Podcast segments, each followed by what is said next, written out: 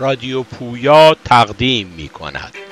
داستان شب، گذرگاه دشوار، از کتاب اخبار عجیب و حکایات غریب، نوشته هرمان هسه، مترجم محمد بقایی، قصه گو رهام شیخانی، کارگردان ژرژ چهاربخش.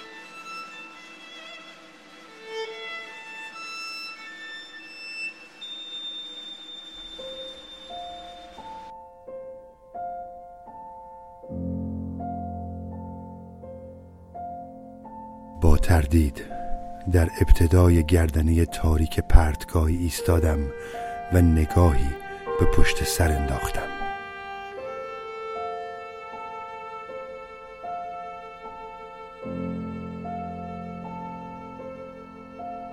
خورشید در آن فضای سبز دلپذیر می درخشید. شکوفه های خرمایی رنگ گیاهان بر فراز چمنزارها موج می زدند و خم و راست می شدند. چه دلپذیر بود در آن هوای گرم با فراغت خیال در آنجا سر کردن.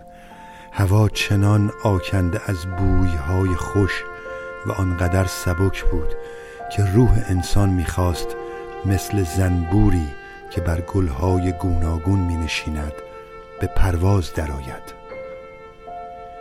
شاید نادان بودم که می‌خواستم همه اینها را رها کرده و به کوه پیمایی بپردازم.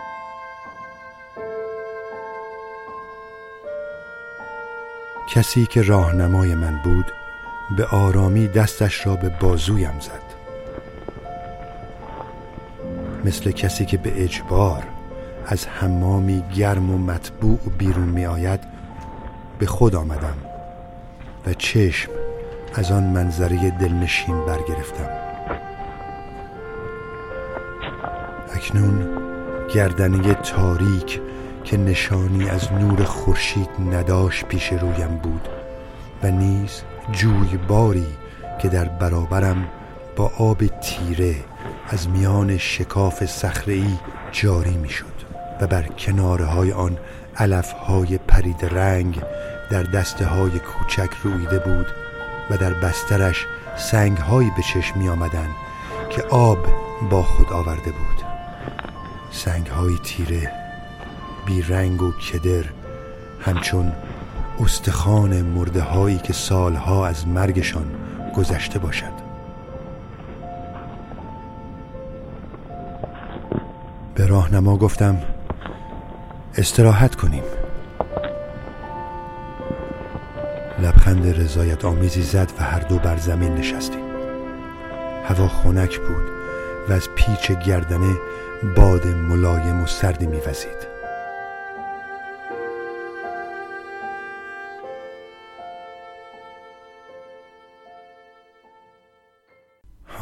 رفتن از این راه چه سخت و دشوار است و چه مشقت بار از خود را در این معبر صخره‌ای ملالاور به ابرام کشاندن، از نهرها و جویهای سرد پریدن و, و در ظلمت از این گذرگاه باریک و ناهموار صعود کردن.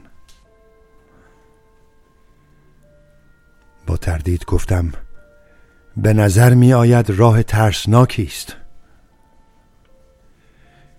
شعله امید نیرومند، غیر قابل باور و نامعقول، همچون اخگری که از خاکستر آتشی فرو مرده می جهد، در من زبانه کشید.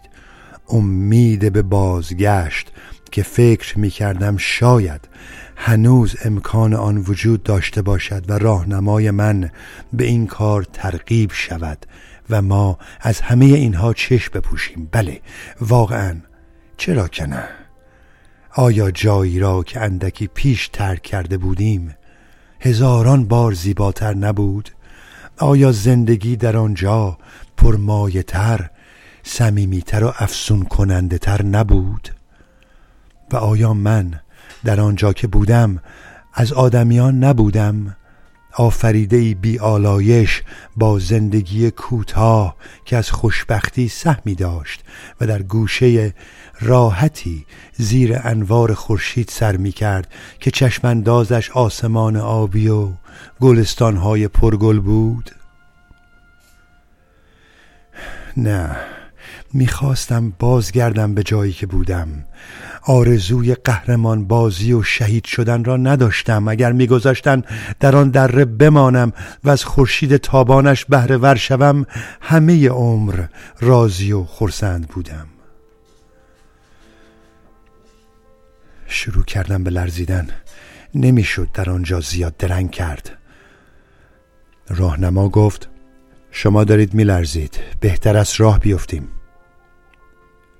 بیدرنگ برخاست و کاملا ایستاد و با لبخند مرا که نشسته بودم نگریست. لبخندش نه تمسخرآمیز بود و نه دلسوزانه، نه خشونتی در آن دیده میشد و نه شفقتی. چیزی جز هوشیاری و آگاهی از آن حس نمیشد. این لبخند به من میگفت تو را میشناسم، از هراس تو و اینکه چه احساسی داری با خبرم. به هیچ روی لاف زدنهای دیروز و روزهای پیشترت را فراموش نکردم. همه این جست و خیزهای خرگوشوار و بزدلانه را که اکنون اختیار خود را تسلیم آنها کرده ای، تمامی نگاه های حسرت آلودت را به آفتاب دلپذیر آن دره پیش از آن که در تو بروز کنند خوب میشناسم و برایم آشناست.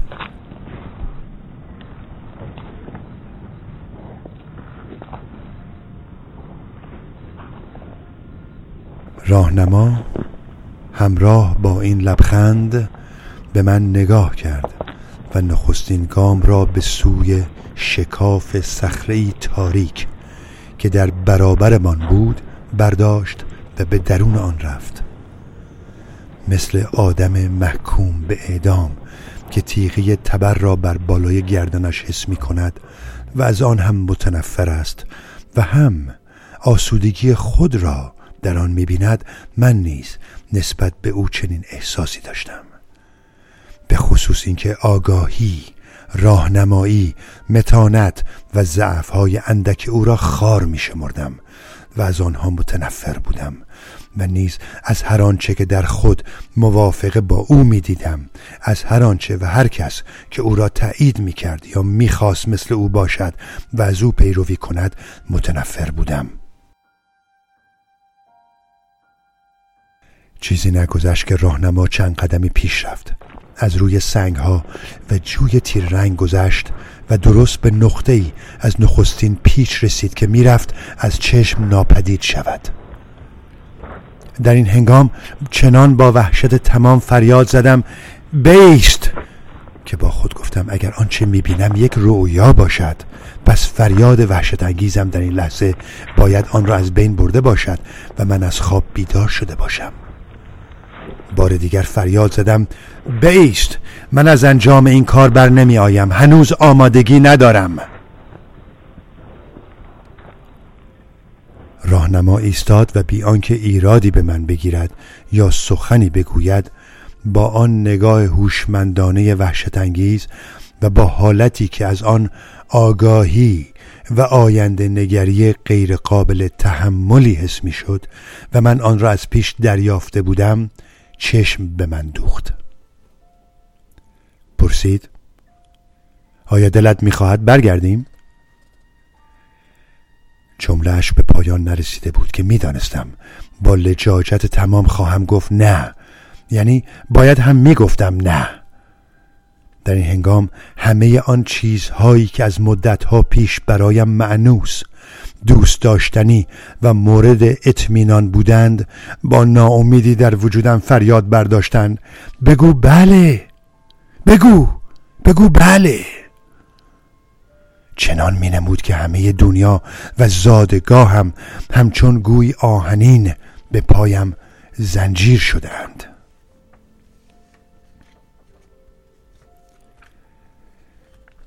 گرچه خوب می دانستم این کار از من ساخته نیست ولی میخواستم فریاد برآورم که بله. آنگاه راهنما دستش را دراز کرد و به دره‌ای که در پشت سر ما قرار داشت اشاره کرد. بار دیگر به جانب آن ناحیه بسیار دوست داشتنی سر برگرداندم. چیزی دیدم که از آن دردناکتر نمیتوانست برایم پیش آید. درها و مزارع محبوبم رنگ پریده و بیفروغ در زیر نور بیرمق خورشید افتاده بودند. رنگها با هم در تضاد، غیر واقعی و بسیار تند به نظر می آمدند. سایه ها کم رنگ و عاری از فریبندگی بودند، طوری که آدمی از آنها دلزده می شد، یعنی از همه چیز دلزده می شد. فریبندگی و بوی خوش از آنجا رخت بربسته بود. هر آنچه می دیدی رنگ و بوی چیزهای فوق‌العاده کهنه‌ای را به خود گرفته بود که تهوع آورند. آه، چه خوب همه اینها را می دانستم. چقدر از این حقه نفرت انگیز راهنما ترسیدم و از آن تنفر پیدا کردم. هرچه را که برایم عزیز و دلپذیر بود خار می دانست. عصاره نشاط را تا آخرین قطره از جانشان می کشید. منکر بویهای خوش بود و رنگها را زشت می شمرد. آه، من من این را می دانستم. می دانستم آنچه که تا دیروز برایم کیفیت شراب را داشته امروز سرکه شده است و سرکه هرگز بدل به شراب نخواهد شد، هرگز.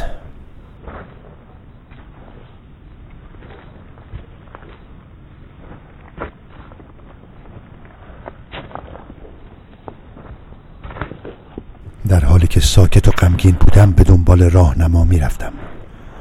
البته حالا هم طبق معمول حق با او بود که همیشه جلوی چشمم بود و یک باره ناپدید نمی شد و چنان که بارها در لحظه های تصمیم گیری پیش آمد سبب می شد تا در چنین لحظه های تنها نباشم. تنها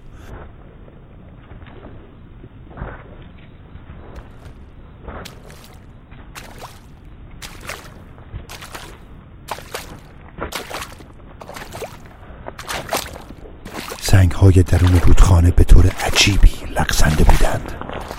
راه پیمودن بدین سان و قدم به قدم رفتن بر سنگ‌های باریک و مرطوب که به سوی می لغزیدند و در زیر پا له می شدند ملال آور و گیج کننده بود.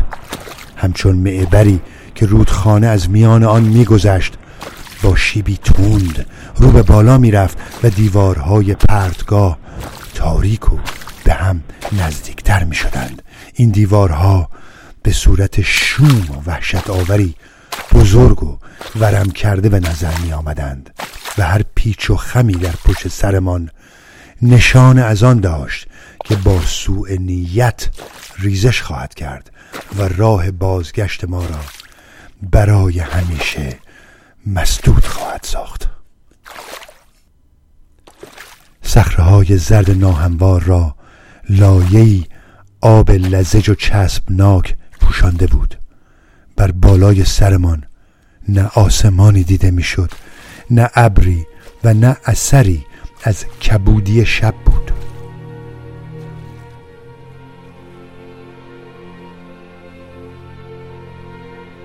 به دنبال راهنمای خود پی در پی راه میپیمودم و گاه از ترس یا به واسطه تنفر چشمهایم را میبستم. آنگاه به گلی سیاه رنگ که کنار گذرگاه رویده بود رسیدیم که مثل مخمل سیاه بود و حالتی غم انگیز داشت.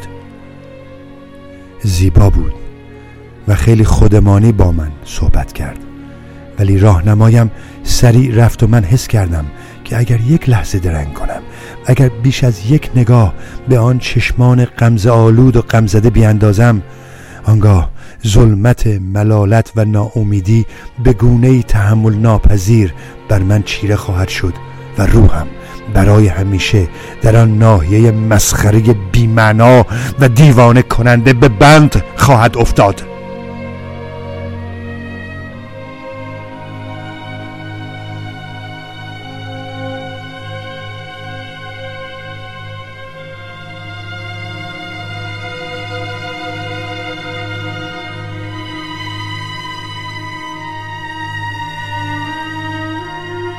لباسی خیس و کثیف به جلو می‌خزیدم و در حالی که دیوارهای مرطوب بر فراز سرمان به هم نزدیکتر می‌شدند، راهنمایم شروع به خواندن یک آهنگ قدیمی تسکین بخش کرد و هم نواخت با هر گامی که برمی‌داشت، با صدای پرقدرت و صاف و سرشار از جوانی خود می‌خواند: می توانم، می توانم.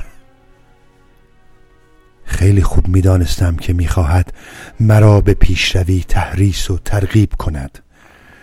می خواست که به این رنج جانکاه و به یأس ناشی از این سفر جهنمی نیندیشم. می دانستم که انتظارم را می کشد تا به هنگام خواندن همراهیش کنم، ولی از این کار امتناع کردم. نمیخواستم پیروزی را به او اعطا کنم. آیا اصلا حال آواز خواندن داشتم؟ مگر من انسان نبودم؟ مگر آدمی ساده و بیچاره نبودم که به رغم میل قلبی خیش به وضعیتی در افتاد و به اعمالی کشانده شد که خدا هم از او انتظار نداشت؟ مگر گلهای میخک و فراموشم مکن مجاز نیستند در کناره جویبار برویند و آنطور که میخواهند قنچه براورند و خشک شوند؟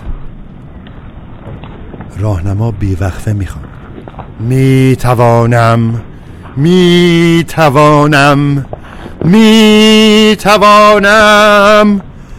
آه که کاش میتوانستم بازگردم، ولی مدتی بود که با کمک ماهرانه راهنمایم چهار دست و پا از فراز دیوارهای صخره‌ای و ورته‌ها که هیچ امکان بازگشت نبود بالا می‌رفتم. اشکی که فرو می‌خوردم گلویم را آتش می‌زد، ولی به هیچ روی جرأت گریستن نداشتم.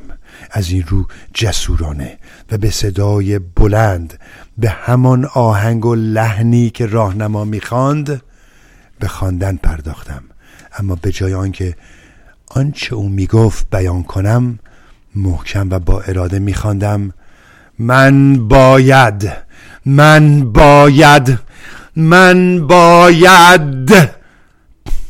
ولی کوه پیمایی همراه با آواز کار آسانی نیست. به زودی از نفس افتادم و مجبور شدم برای نفس تازه کردن سکوت کنم. ولی او بیان که حس خستگی داشته باشد به خواندن ادامه میداد: می توانم، می توانم، می توانم. و سرانجام مرا واداشت تا همان کلمات او را به آهنگ بخوانم. اکنون صعود آسانتر شده بود و من دیگر احساس نمی کردم که این کار را به اجبار انجام می دهم. در واقع می خواستم به پیش بروم. دیگر اثری هم از خستگی ناشی از آواز خواندن وجود نداشت.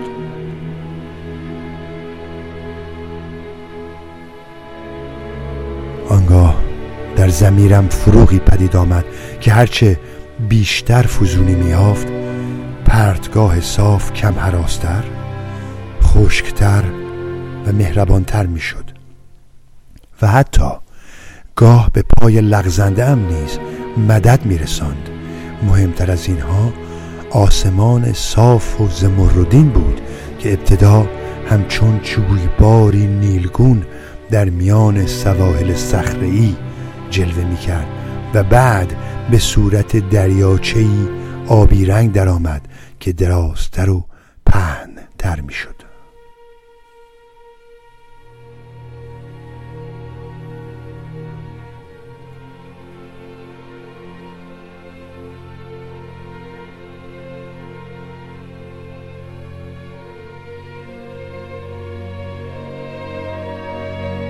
کردم قصدم را با شدت و حدت بیشتری اعمال کنم. دریاچه آسمانی مدام بزرگتر و عبور از گذرگاه پیوسته آسانتر می شد. گاهی مسافت درازی را بی هیچ اشکالی به سرعت طی می کردم و به آسانی پا به پای راهنما می رفتم. ناگهان به طور غیر منتظره‌ای قله را بر بالای سرمان دیدم. قله‌ای با شیب دشوار که در آسمان آفتابی می درخشید.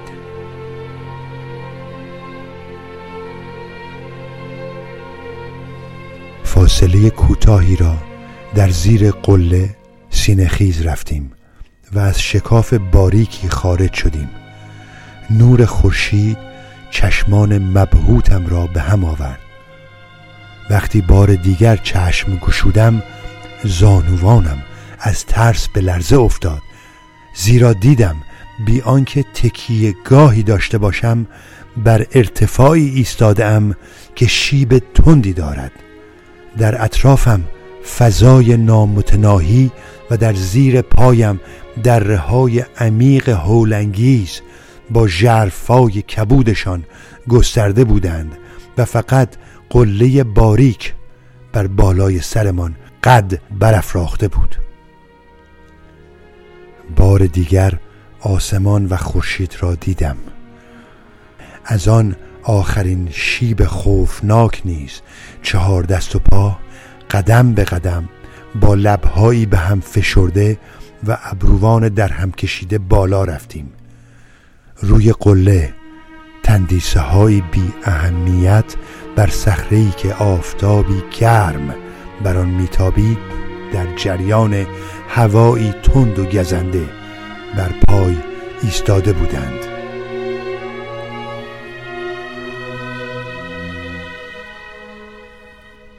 کوهی عجیب و قله‌ای شگفت بود. از دیوارهای یک دست سنگی صعود کرده به آن بالا رسیده بودیم. بر قله‌اش درختی از میان سنگ رویده بود. درختی کوتاه و تنومند با شاخه‌های نیرومند و متعدد. تک درختی محکم و بی ثمر که میان صخره‌ها ایستاده و به گونه‌ای غیر قابل تصور شگفت انگیز بود و آسمان با رنگ آبی ملایم از میان شاخه‌هایش به چشم می آمد. بر بالای این درخت پرنده سیاهی نشسته و آواز ناگواری سر داده بود.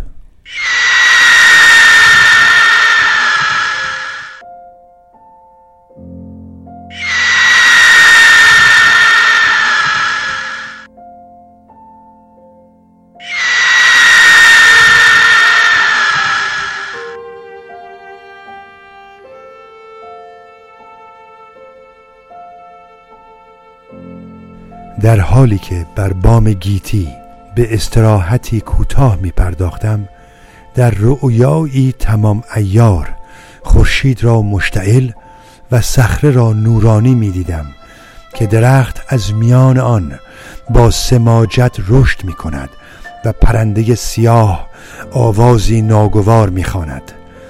از صدای دلگشایش فهمیده می شد که می گوید ابدیت، ابدیت. پرنده سیاه آواز می‌خواند و با چشمانی که به دو قطعه بلور سیاه می‌مانست نگاه خشن و بی حالت خود را به ما دوخته بود. تحمل نگاهش دشوار و شنیدن آوازش رنج‌آور بود. بالاتر از همه اینها تنهایی و خلوت رعب‌انگیز آن مکان بود که به وسعت آسمانی صاف می‌مانست. ماندن در آنجا رنجی غیر قابل بیان و مردن سعادتی غیر قابل تصور بود. باید به ناگاه و بیدرنگ چیزی به وقوع می پیوست، وگرنه ما و جهان از شدت ترس به سنگ بدل می شدیم. احساس می کردم این رویداد همچون طوفانی خشمگین و ویرانگر خواهد بود که اکنون نسیم آن پیش از وقوع واقعه به ما می‌وزد. این حادثه را مثل تبی سوزنده بر جسم و جانم حس می‌کردم. تهدیدم می‌کرد، رو به سوی من می‌آمد، در برابرم بود. ناگهان پرنده سرش گیج رفت و از شاخه‌ای که بر آن نشسته بود با سر به درون فضا فرو افتاد. راهنمای من خود را با یک پرش در فضای آبی رنگ انداخت و به جانب آسمان فروزنده رها شد و پرواز کرد و رفت.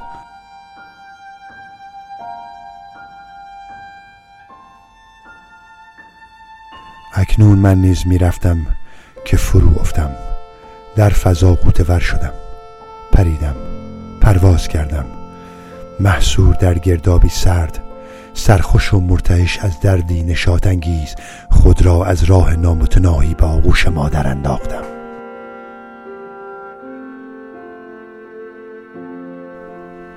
بایست، بایست، بایست، بایست، بایست، بایست. می توانم، می توانم، می توانم. من باید، من باید، من باید، من باید. ابدیت، ابدیت، ابدیت، ابدیت، ابدیت. می توانم، می توانم. من باید، من باید، من باید، من باید، من باید.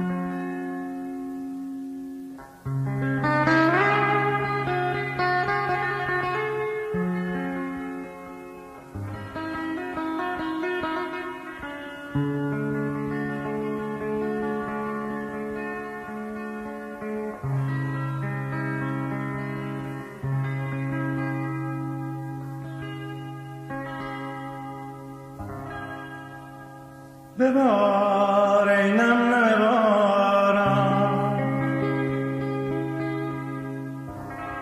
ببار اینم نبارم، زمین خشک را تر کن، سرود زندگی سر کن. دلم تنگه، دلم تنگه، سرود زندگی سر کن. دلم تنگه، دلم تنگه.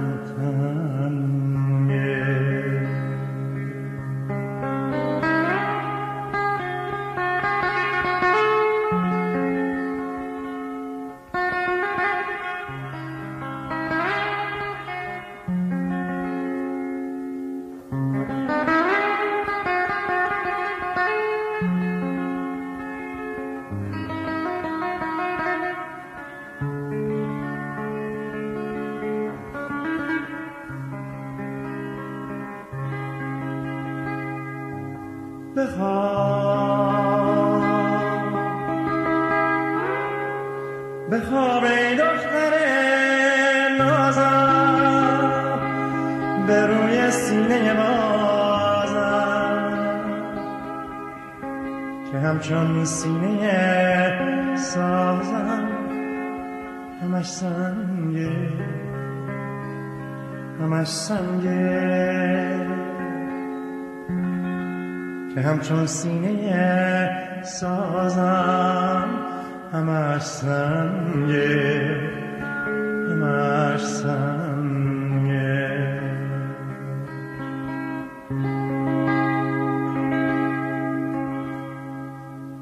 لالالی کن مرغ که من دنیا فسانه است،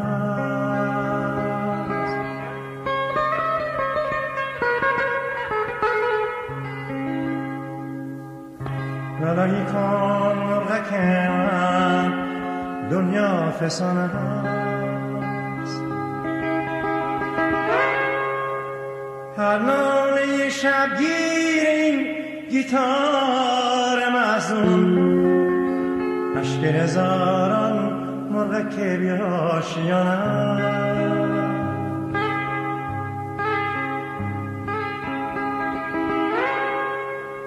هر ناله شبگیر این گیتار مظلوم، عشق هزاران مرغ که بی آشیان.